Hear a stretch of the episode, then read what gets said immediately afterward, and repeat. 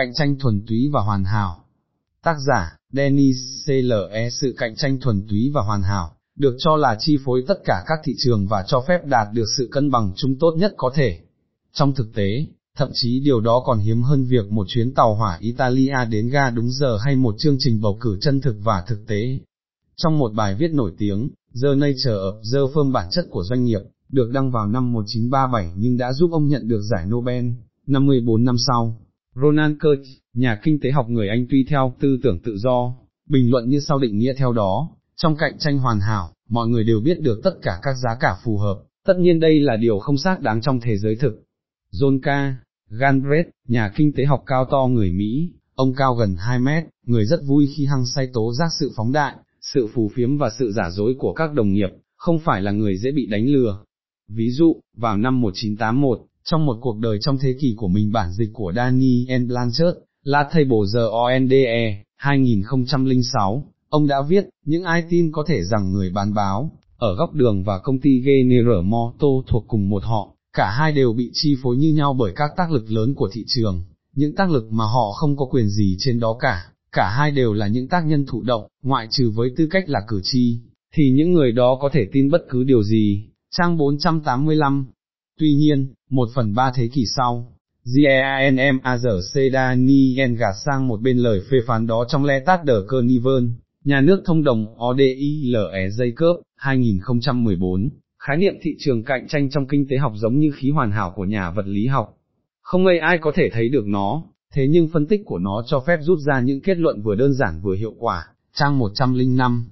Không phải cứ so sánh được là hợp lý, cần phải xem xét kỹ hơn một chút, dưới góc độ mổ xẻ của các nhà kinh tế học, điều tốt và điều xấu của sự cạnh tranh thuần túy, hoàn hảo, lành mạnh, tự do và không bị bóp méo. Cạnh tranh thuần túy và hoàn hảo, chúng ta đang nói về cái gì? Để cho sự cạnh tranh mang tính thuần túy và hoàn hảo, các tác nhân phải có tất cả những thông tin cần thiết để đưa ra lựa chọn, không ai trong số họ người mua hoặc người bán có một tầm quan trọng quá đáng, mỗi loại sản phẩm, là đối tượng của sự cạnh tranh, sẽ chỉ bao gồm những hàng hóa hoặc dịch vụ giống nhau, việc thâm nhập thị trường không chịu bất kỳ hạn chế nào. Trong những điều kiện ấy, không có người mua hay người bán cá thể nào có thể gây ảnh hưởng đến giá cả từ việc đối chiếu cung với cầu, và mức giá này có tính ràng buộc đối với mọi người.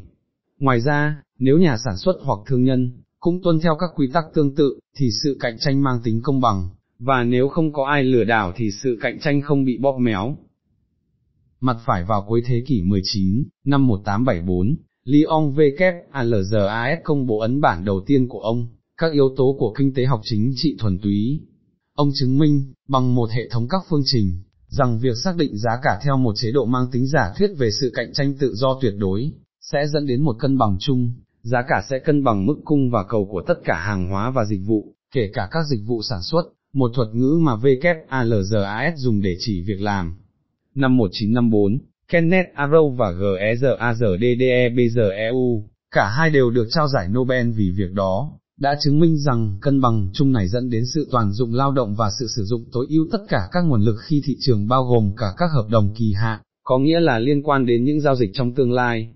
Thị trường sẽ định giá tất cả các nguồn lực hiện hữu, không bỏ sót bất cứ thứ gì, với điều kiện là tôn trọng các điều kiện của cạnh tranh hoàn hảo. Ngoài việc đạt được mức sản xuất và phân bổ nguồn lực một cách hiệu quả nhất có thể, sự cạnh tranh, theo Milton Friedman, cho phép một sự điều phối không ép buộc, một xã hội có tổ chức thông qua sự giao dịch tự nguyện, mà chúng ta đã gọi là chủ nghĩa tư bản cạnh tranh.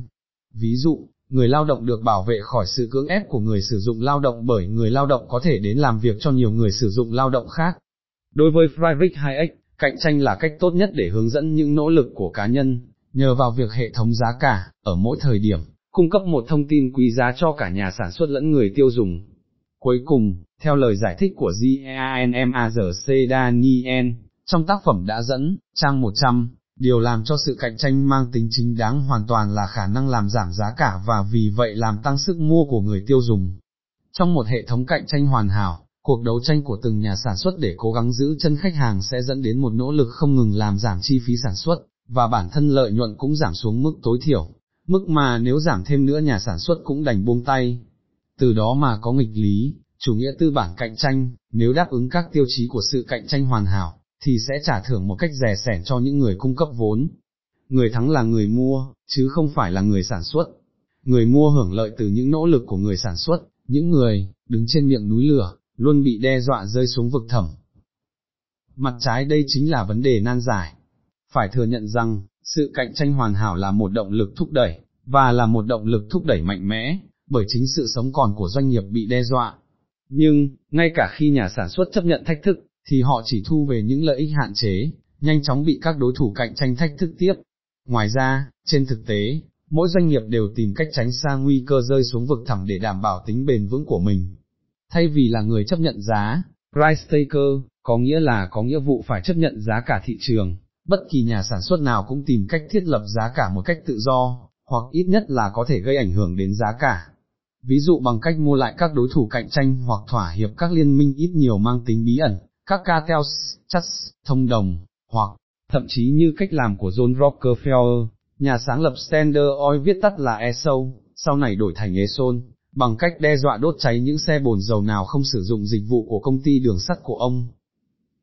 Những lợi ích của cạnh tranh, chủ nghĩa tự do dựa trên niềm tin cho rằng sự cạnh tranh là cách tốt nhất để hướng dẫn những nỗ lực của cá nhân. Chủ nghĩa tự do không phủ nhận, nhưng ngược lại nhấn mạnh rằng để sự cạnh tranh đóng một vai trò hữu ích, thì cần tạo lập một khung pháp lý một cách cẩn thận, thừa nhận rằng những luật pháp trong quá khứ và hiện tại có những sai sót nghiêm trọng.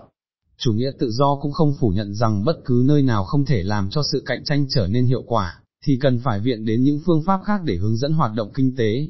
Tuy nhiên, chủ nghĩa tự do kinh tế chống lại việc thay thế sự cạnh tranh bằng những phương pháp kém hơn trong việc phối hợp các nỗ lực của con người.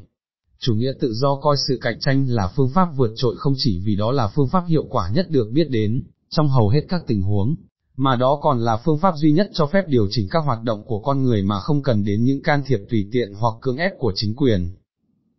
Và những giới hạn của nó một thị trường cạnh tranh, tinh túy của các định chế tư nhân, tự thân nó là một hàng hóa công.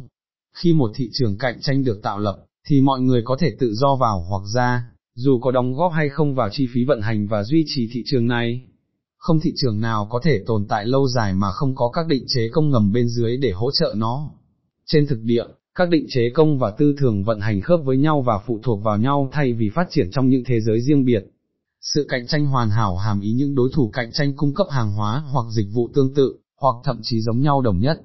Vì thế, người ta chú tâm vào việc tạo sự khác biệt với đối thủ cạnh tranh, qua thương hiệu DO, quảng cáo, DANONE, bằng sáng chế Sanofi, khả năng đổi mới, Apple. Sự cạnh tranh hoàn hảo đòi hỏi rằng, trên từng thị trường cụ thể, liệu sự thâm nhập, thị trường của một đối thủ cạnh tranh mới có diễn ra một cách tự do không?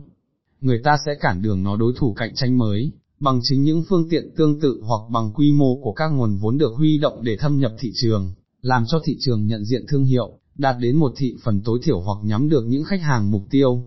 Nói ngắn gọn, sự cạnh tranh hoàn hảo nhường chỗ cho sự cạnh tranh không hoàn hảo, John Robinson hoặc cạnh tranh độc quyền, Edward Chamberlain, những thứ mà ngày nay là quy luật trên diện rộng, ngay cả những nhà sản xuất nhỏ cũng tạo sự khác biệt bằng cách tham gia vào một hợp đồng nhượng quyền, DESSNGE, ví dụ, trong ngành làm tóc, hoặc bằng cách tôn trọng bộ quy tắc của một sản phẩm mà tên gọi được bảo hộ, ví dụ, Format COMTE. Điều này không có nghĩa là không có cạnh tranh, nhưng nó bị giới hạn bởi sự khác biệt nhiều ít giữa các sản phẩm thuộc cùng một họ. Bởi thế, nhà kinh tế học người Ba Lan Mi trở KALECKI, một môn đồ của Keynes giống như John Robinson, đã kết luận, sự cạnh tranh hoàn hảo, khi quên đi bản chất thực của nó là một mô hình thuận tiện, trở thành một huyền thoại nguy hiểm. Liệu sự cạnh tranh không hoàn hảo có lợi không? Không nghi ngờ gì nữa, sự cạnh tranh không hoàn hảo có lợi cho các nhà sản xuất nào có khả năng nổi lên từ số đông, chỉ cần nhìn vào số tiền lợi nhuận của họ, cách hàng trăm năm ánh sáng với sự gần như biến mất những lợi ích được WALGAS và những người ca ngợi sự cạnh tranh hoàn hảo công bố cách đây một thế kỷ.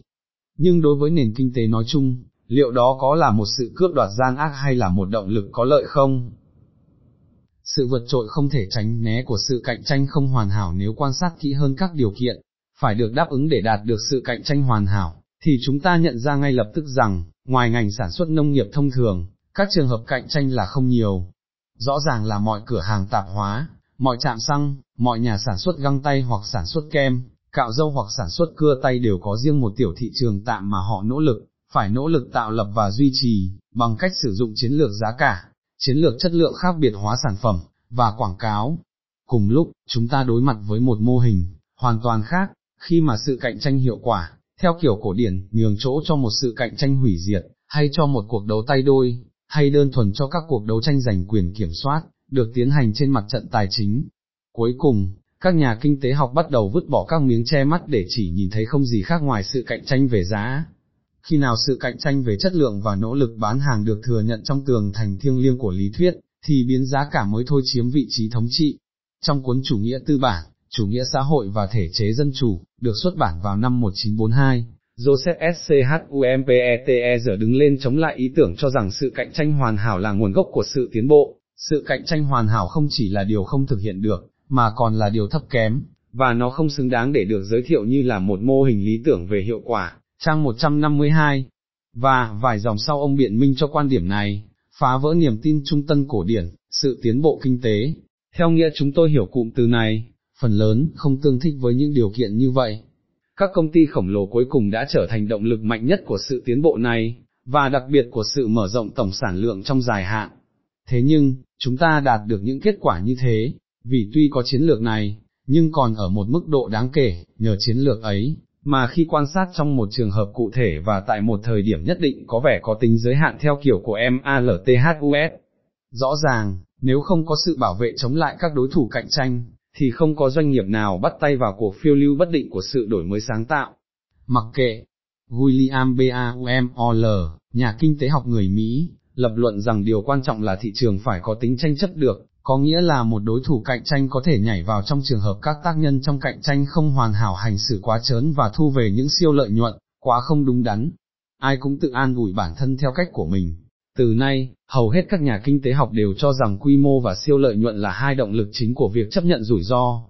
Nhưng không vì thế mà cạnh tranh biến mất, nhưng nó được thực hiện giữa một số nhỏ các đối tượng. Vì thế, thật dễ để nhận ra mặt trái của vấn đề trong nền kinh tế của các công ty độc quyền nhóm, hiện đang thống trị thị trường, quyền lực mà họ nắm được, quyền lực lên người tiêu dùng cũng như lên các chính sách,